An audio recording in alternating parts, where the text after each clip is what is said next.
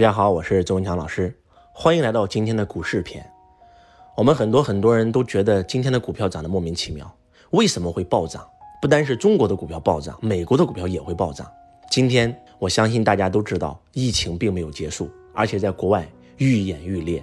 疫情来临的时候，美国股指跳水，三次熔断，让巴菲特都呼吁这是百年难遇，他长这么大从来没有见过。三次股市熔断，但是今天你再去看美国的股票，它完全已经超越了当时的最高水平，在美国熔断之前的最高水平。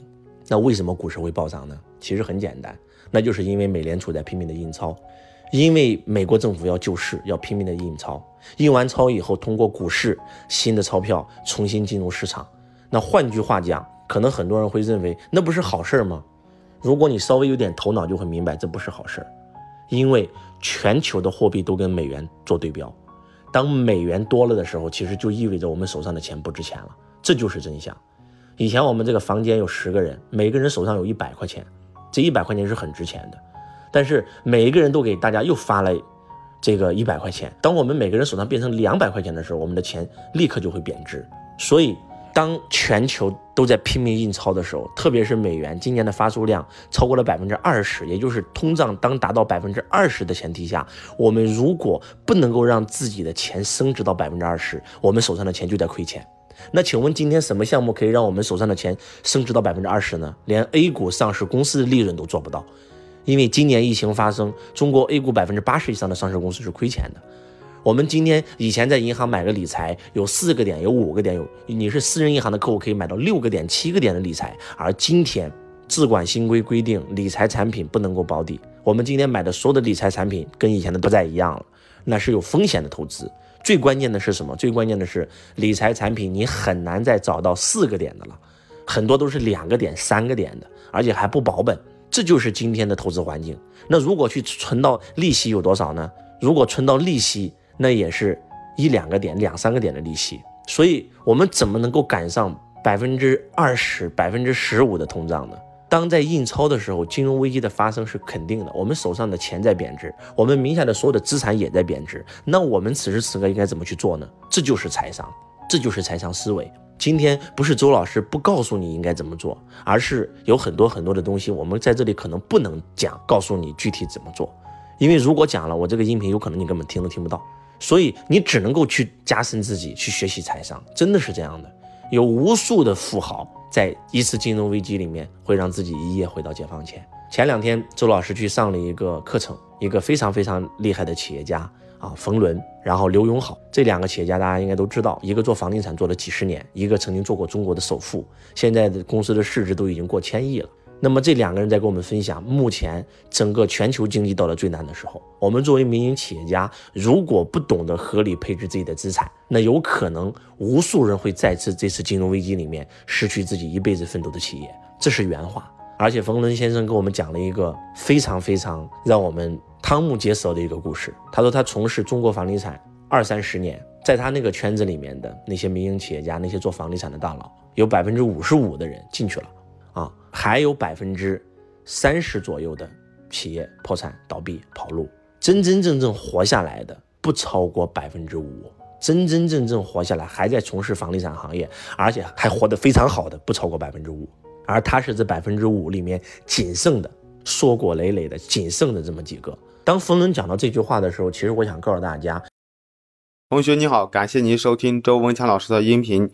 如果你想学习到周老师的视频，或者参加现场课程学习线上最新微课，都可以联系到我幺八六八二四五四九幺四幺八六八二四五四九幺四，搜索添加微。同时想加入我们公司的，也可以联系到我。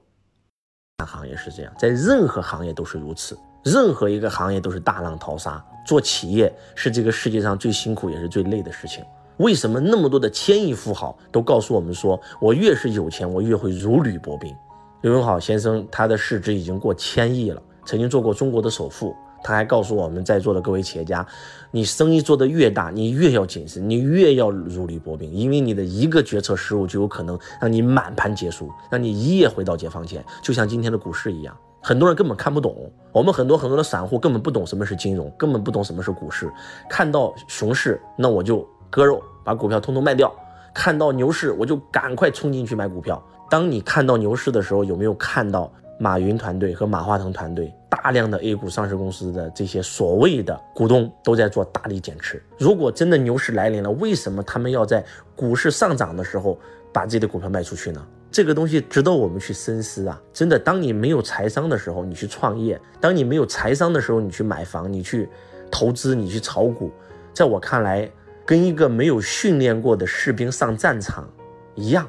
那绝对是必死的。在股市里面，十个人里面一定是有九个人亏钱的，赚钱的只有那么一个人。你永远记住，在股市里有人赚钱，就一定有人亏钱。那赚钱的那个人要想是你，你必须得搞懂这个游戏，你必须得有财商。当年我在大概十五六年前听罗伯特清崎讲课的时候，他跟我讲，他说未来在中国最有趋势前景的两个行业，一个是金融，一个是房地产。我让我太太去做金融，我亲自去做房地产。我为了搞懂这两个行业，他在金融行业工作了整整十年时间，我在房地产公司工作了整整十年时间。因为我很清楚，当你想懂金融，你都没有在金融公司待过。我们在财商体系里面讲到过，这个世界上有两种投资者，一种叫外部投资者，一种叫内部投资者。什么叫外部投资者？我们很多很多的散户，这些股民就是外部投资者。那什么叫内部投资者呢？很简单，巴菲特这样的人，他就是内部投资者。为什么他可以投资股票赚钱？为什么他可以保证他的资产每一年百分之十五以上的复利？很简单，他不是买股票的人，他是卖股票的人。他搞懂了股市，他自己是上市公司老板，他首先是有创业思维的人，他首先的身份是一个企业家，再其次是一个投资家。换句话讲，就是今天我们在一起玩游戏，股市跟游戏一样的。今天我们在一起玩游戏。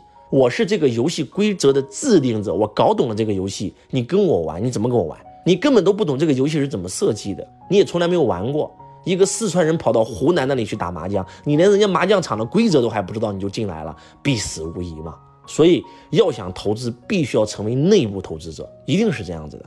那个做过上市公司的人跟没做过上市公司的人去炒股，那个概念是完全不一样的。所以还是那句话，得学习财商，必须得学习财商。千万不要人云亦云，跟着大众思维走。你会发现在这个世界上，百分之三的人掌握了百分之九十七的财富，而那百分之三的人都是鹤立独行的人，都是跟别人不一样的人。真的是这样的，就像周老师的课程一样，周老师真真正正的是通过财商改变的命运。我渴望把这个东西传播出去，帮助更多的人。但是在网上，永远是骂我的人比支持我的人更多。很简单，很正常啊。在这里面可以分百分之九十七和百分之三。那很多人说老师，我很喜欢你啊，我很爱你啊。是的，没错。那在喜欢我的这人里面，很简单，真真正正听完我的课会去行动的，不好意思，又只有百分之三。